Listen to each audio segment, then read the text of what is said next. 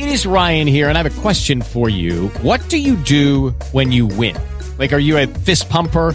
A woohooer, a hand clapper, a high fiver. I kind of like the high five, but if you want to hone in on those winning moves, check out Chumba Casino. At ChumbaCasino.com, choose from hundreds of social casino style games for your chance to redeem serious cash prizes. There are new game releases weekly, plus free daily bonuses. So don't wait. Start having the most fun ever at ChumbaCasino.com. No purchase necessary. Group. Void were prohibited by law. See terms and conditions. 18 plus. With Lucky Land slots, you can get lucky just about anywhere. Dearly beloved, we are gathered here today to. Has anyone seen the bride and groom? Sorry, sorry, we're here. We were getting lucky in the limo and we lost track of time. No, Lucky Land Casino, with cash prizes that add up quicker than a guest registry. In that case, I pronounce you lucky. Play for free at LuckyLandSlots.com. Daily bonuses are waiting. No purchase necessary. Void where prohibited by law. 18 plus. Terms and conditions apply. See website for details. Life's full of things we can't depend on, like the Irish weather, predictably unpredictable. When you're cutting it fine, but the tractor in front is out for the day. No winner of this week's you know what. So much for Lucky 7. But some things you can depend on, like in home heating. Emo, Jones Oil, and Campus Oil are now CERTA, delivering the same warmth to your home now and into the future. For home heating you can depend on, see CERTAIreland.ie. Cassandritz Blanc had no criminal record, and everyone around him claimed he was one of the nicest people they knew. That didn't stop him from killing multiple people and trying to pin it on his dead wife. This is Monsters.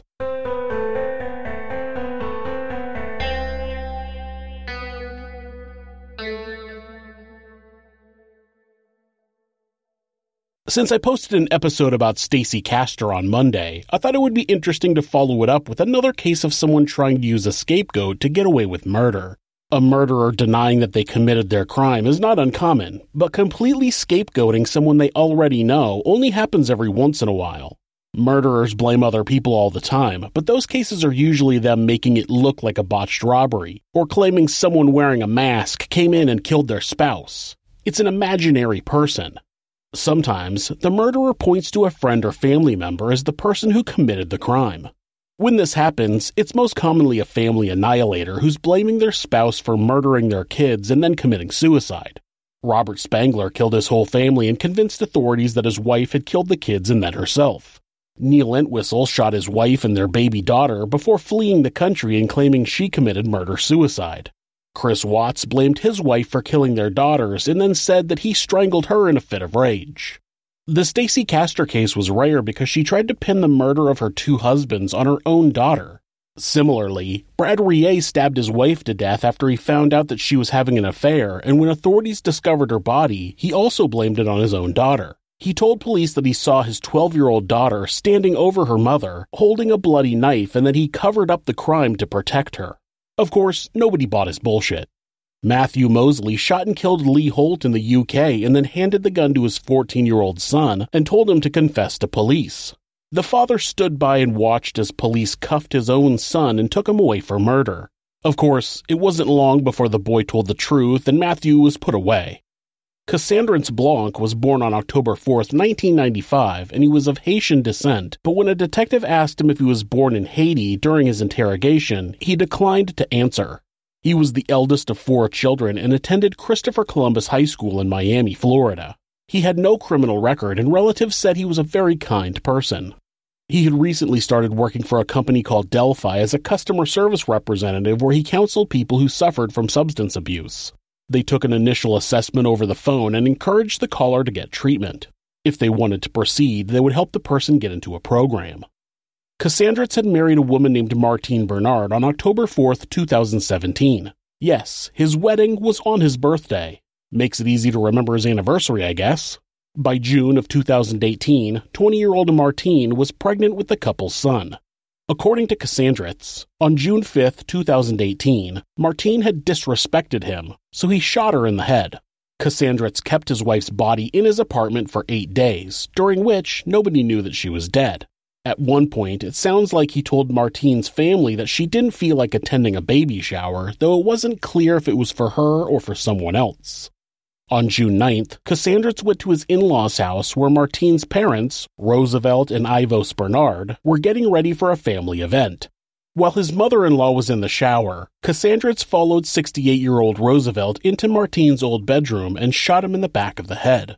The bullet entered just below his ear and exited his nose. He then shot the man again in the back. Cassandritz locked the bedroom door and then told Ivos that a Hispanic man had come to the door and asked to talk to Roosevelt, and the two left together. When one of their adult daughters, Joanne Bernard, showed up at the house, the two women assumed Roosevelt would meet them at the event, so they left. Ivos told investigators later that she noticed that Cassandritz was wearing black gloves at the time. Before they left, Cassandritz asked if he could use the key to run into the house and grab something he forgot. Ivos gave her son in law the keys and he ran into the house and quickly returned and gave her her keys back. What she didn't know was that he had unlocked the back door before returning with her key. Both the Bernard women and Cassandritz left, but about 10 minutes later, Cassandritz pulled his white Dodge Charger into a vacant lot just south of the Bernards' home. He was caught on a neighbor's security camera re entering the home with a backpack. It would turn out that the backpack contained cleaning supplies. Based on the footage, Cassandritz spent about 40 minutes in the house before he came back out to his car and got a large black trash bag and brought it back into the house. An hour later, he can be seen rolling the trash can from the house down the street toward the vacant lot. Cassandritz left the can near some bushes in the lot and drove away. Ivos and Joanne arrived back home about 10 p.m., already concerned that Roosevelt hadn't shown up at the event. Now they saw that his car was there, his wallet, his keys, and his cell phone were all there, but Roosevelt was not. They called the police to report him missing. One of the Bernard's other children happened to be Ryan Bernard, an officer with the Miami Gardens Police Department. When he went to his parents' house to look around, he found what looked like blood stains in the bedroom that used to be his sister Martine's. Not knowing that a neighbor's security cam was capturing everything he did in the vacant lot, Cassandritz returned at about 4 a.m. and poured gasoline over Roosevelt's body. He lit it on fire and left the area again. When the fire department arrived, they initially thought they were dealing with an electrocution. The first responders found a burned body and there was a downed power line lying nearby. After learning that the power line wasn't live, they realized that they had a homicide on their hands. An autopsy revealed the bullet wounds, and Cassandritz was called by the Hollywood police, who told them they'd like to stop by his apartment and ask him and Martine a few questions. Cassandritz said he would prefer to talk to them at the station and agreed to meet them there. Investigators asked him to bring Martine with him, and he agreed. When he arrived at the meeting on June 11th, he was by himself and claimed that his wife refused to come. She said that she didn't have anything to do with it and didn't see any reason why she should go. When the investigators asked the man for his address, he refused to give it to them, claiming that he was concerned for his safety. He said that he was afraid that the Hispanic man that had come to the Bernards' home might come after him. Cassandritz said he wasn't happy with how he was treated at the police station, so he drove around for a while before heading home. The following morning, Cassandritz was arrested by police and brought to the Fort Lauderdale Police Department for questioning. A detective questioned him about Martine's whereabouts and his involvement in his father in law's death. Um, so basically, I woke up um, and I saw a woman at my door. When was this? Tonight, actually. Um, there was a woman at my door. Um, and I was, I, I was, I was startled. Who are you? And she explained to me um, that I'm Martine's friend um, she explained to me that you know you paid for the cell phone, you you bought her the cell phone. Do you want her belongings, or should I just should I just throw it out or you know burn it? She gave me those options, and I said, well, I want it. I mean, now this is it's like seven o'clock Tuesday morning. About when was this? Um, five a.m. Four Okay. or five a.m. Early, early this morning. Yes, sir. A couple hours ago. Okay. Yes, sir. And- I've never met her before. Never seen her in a day of my life. Okay. I was I was really scared because, like I told the previous detective, that this is why I didn't want to give my address. For Mhm. one, because I didn't want people knowing where I live, trying to kill me, kid, kidnap me, you know, torture me, beat me up, whatever. You know, I didn't I didn't want to be a, um, a victim of anything. So at 4 or 5 o'clock that morning, some woman just walked into his apartment and tossed a bunch of Martine's belongings at him. He claimed that she had Martine's keys and that's how she got into the apartment. He said he wasn't sure if the keys were in fact in the apartment, but he claimed that she told him she put them on the table. One of the things she gave him just happened to be Martine's cell phone, which conveniently explains why he has it in his possession. He also explained that this is why he didn't want to give his address to the other detectives. He was afraid that someone was going to kill or kidnap him. How this mystery woman coming to give him Martine's belongings explains that is anyone's guess. Life's full of things we can't depend on, like the Irish weather, predictably unpredictable. When you're cutting it fine, but the tractor in front is out for the day. No winner of this week's you know what. So much for Lucky 7. But some things you can depend on, like in home heating. Emo, Jones Oil, and Campus Oil are now CERTA, delivering the same warmth to your home now and into the future. For home heating you can depend on, see CERTAIreland.ie. Of course, none of this explains where Martine is, so Cassandritz continues. She told me, why don't you check the text message that she sent you? And I opened the text and I read it. Um, and it's basically Martine just saying she's had enough. I've just read quickly, and she she telling me she loves me. She doesn't want me to um, go through anything like that, you know. And I I was just stunned, and I said, "Where is she?" And she said she's with my brother. So basically, basically, I read the text message. She was explaining, um, you know, her issues with her dad. Um, she couldn't take it anymore. Um, you know, basically, it was basically a lot of like animosity towards him Mhm. through the text message, and she she basically was like, you know, I did it, you know. And Did what? Like she was responsible for her dad's death. Okay. Yeah. So basically, she she said she was helped. You know, a, an, individual named Juan. um, Juan. Yeah, Juan. Um, and she she said she took something about taking care of him too. Um, you know, she She killed Juan too? she said, yeah, Had you known your wife to be violent before? no, not at all. Martine had supposedly sent him a text message while he was asleep, so he hadn't seen it by the time this mystery woman came into his apartment. When he read the message, he saw that she had confessed to murdering her own father.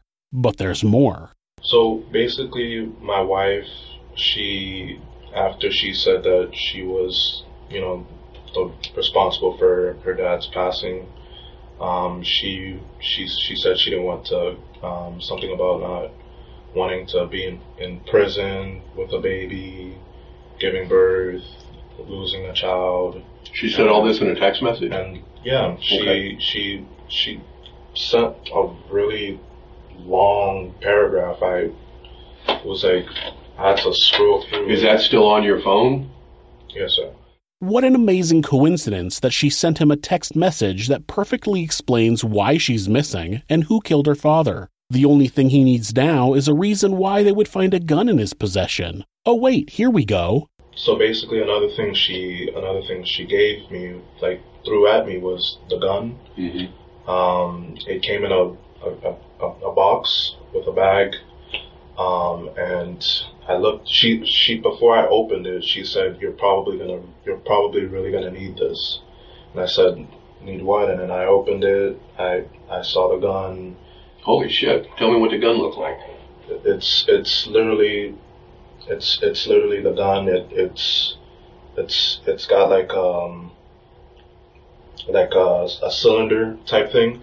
Okay, so do you know the difference between a revolver That's what it is. and a semi-automatic? Revolver. Semi-automatic has I know the- what it is. I know what it is. It's a revolver. Where you pull the Absolutely. and a revolver's got the wheel that folds out. Absolutely. Okay, So black, black or silver? Chrome, I think it was stainless, gray, black.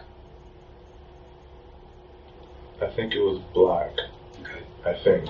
Big Black or silver. Big, little? Small.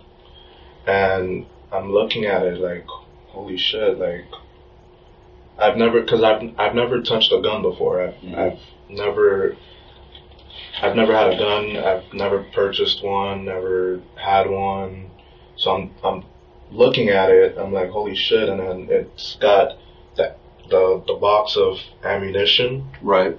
And I'm looking at it, and It's got all of it, the gun and the ammunition. She said, "You're probably gonna need this. Okay. You're probably gonna really need this." Why would you need it? Because I don't know. She she feels as though maybe people are gonna come looking. And she for handed this to you? Yeah, she just said, "You're probably gonna need this." Where's that now? It's it's in the apartment, um, in my bedroom.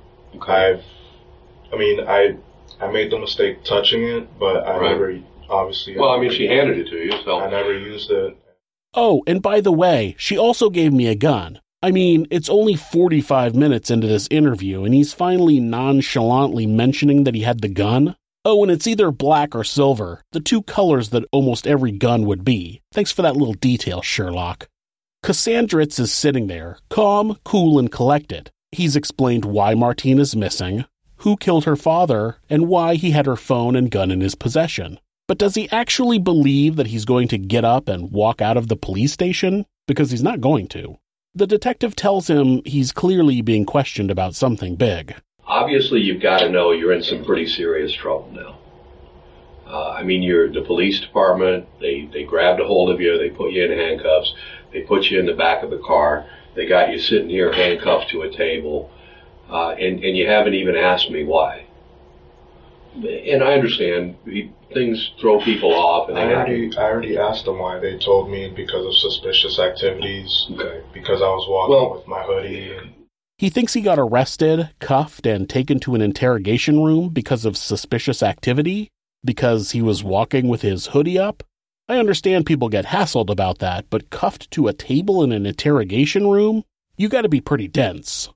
When Cassandritz left the Hollywood police station, he didn't actually drive around like he said. The police know that because he was not only tailed by multiple officers, but other authorities were keeping surveillance on his apartment. not only were they following you in the car, but there was more than two. There were several more. They followed you to the store. They saw you, what you bought, and when you went back to your apartment and you parked the car down at the end, they sat there and they waited. They waited and they watched, and they watched, and they watched, and they saw you come out, and they saw this, you go down and get the dumpster. They saw you come back. They saw you go down and put the, the cart in the other dumpster. There wasn't a woman. Just get it off your chest. Tell me what happened. Oh, snap. They had watched him go to Walmart where he bought rubber gloves. Then they watched his apartment where he used a garbage can to transport Martine to a dumpster. At no point in the early morning hours did a woman show up to his apartment. That night, they also saw him take a hand truck out to the dumpster. Earlier in this interview, he said that one of the items that the mystery woman brought him was a hand truck that he had purchased to move a refrigerator. He said he didn't even realize it was gone, but when she returned it to him, there was blood on it and it smelled bad. At about 4:30 that morning, around the time that that mystery woman should have been letting herself into Cassandritz's apartment, investigators found Martine's body in a garbage can by the dumpster. When they pulled the hand truck out of the dumpster, it had blood on it. Then the detective broke the news to Cassandritz that they knew he had sent him self-text messages from Martine's phone. If I'm sitting here and I send you a text message, it's going to show up on your phone. When I go back and pull those reports with it, now not the regular phone report, but when I pull the report with a court order, it's going to tell me not only where my phone was when that text message was sent, but where your phone was when it was received. And it's going to tell me that within several yards. It's going to give me pretty specific geo locations, geo areas. We know that's going to what's going to happen with the if the text message is still on your phone or her phone. We know that the phone was going to be with you. They've been tracking your phone, and they've been tracking her phone. Oops. It still never ceases to amaze me how many people there are out in the world that don't have the slightest concept of how things work. I mentioned in one episode not long ago about people who think deleting a text message makes it go away forever. It's the 21st century, guys. You're always being tracked. Once Cassandritz realized the jig was up, he broke down and started crying. As the detective continued to coax him to tell him what happened, he posed a hypothetical. He asked, hypothetically, if someone had committed murder, how likely would they be to get out? The detective gave him his own hypothetical by saying, Well, if I was dealing with a person who had, say, murdered their wife, if they cooperated, that would really help them out a lot. During the interview, detectives thought that Roosevelt had been killed first and then Cassandritz had killed Martine after she found out about it. Cassandritz eventually confessed to the killings and he explained that he had shot Martine in the head on June 4th because she had disrespected him killing her and their unborn son, who was to be named Cassandritz Jr. He said that he killed Roosevelt on the 9th, but never gave a motive for the murder. After living with his wife's corpse for eight days, he tried to dismember the body to make it easier to dispose of, but he wasn't able to do it. He also said he shot Roosevelt in the back because he wasn't able to look him in the eyes when he did it. Once the police started questioning him, he knew he had to get rid of the body and use the garbage can to take her out to the dumpster. Then what? Someone would clearly find his wife's body out there. Was he going to claim that she committed suicide and then someone else put her in a garbage can at her own apartment complex? Cassandritz was charged with the premeditated murders of both Martine and Roosevelt, the first degree murder of their unborn child, and two counts of abuse of a corpse. Though he made a full confession, he pleaded not guilty, and his lawyer is trying to get that confession thrown out. It's unclear where the case stands as the trial hasn't happened yet, but it's unlikely the judge will toss the confession. Also, all of the evidence clearly leads to Cassandritz. He will most likely spend the rest of his life in prison if he isn't given the death penalty. I mean, it's Florida and his crimes were pretty heinous, so he might be heading to death row, but he surely isn't ever getting out of prison. If you're the victim of domestic abuse, please reach out to someone for help please talk to your local battered women's shelter or call the National Domestic Abuse Hotline at 1 800 799 SAFE. That's 1 800 799 7233. Or you can go to thehotline.org to chat with someone online. The great thing about this website is that at any time, hitting the escape key twice will take you to a Google search page. That way, if your abuser is nearby, you won't get caught looking for help. If you're having feelings of harm in yourself or someone else, or even just need someone to talk to, please contact your local mental health facility, call 911, or call Mental Health America, who operate the National Suicide Prevention Hotline at 1 800 273 TALK. That's 1 800 273 8255. They're available 24 hours a day, 7 days a week, and will talk to you about any mental health issue you might be facing. Thanks so much for listening to this podcast. You can subscribe or follow the show to ensure you don't miss an episode, and you can leave us a rating on whatever podcast app you use. If you'd like to support the show, you can do that by checking out our merchandise at Teespring. You can also discuss the channel and the episodes on our subreddit, r forward slash this is monsters. You can find more ways to support our show and how to find us on social media by visiting thisismonsters.com. Thanks again, and be safe. Life's full of things we can't depend on, like the Irish weather, predictably unpredictable. When you're cutting it fine, but the tractor in front is out for the day. No winner of this week's you know what. So much for Lucky 7. But some things you can depend on, like in home heating. Emo, Jones Oil, and Campus Oil are now CERTA, delivering the same warmth to your home now and into the future. For home heating you can depend on, see CERTAIreland.ie.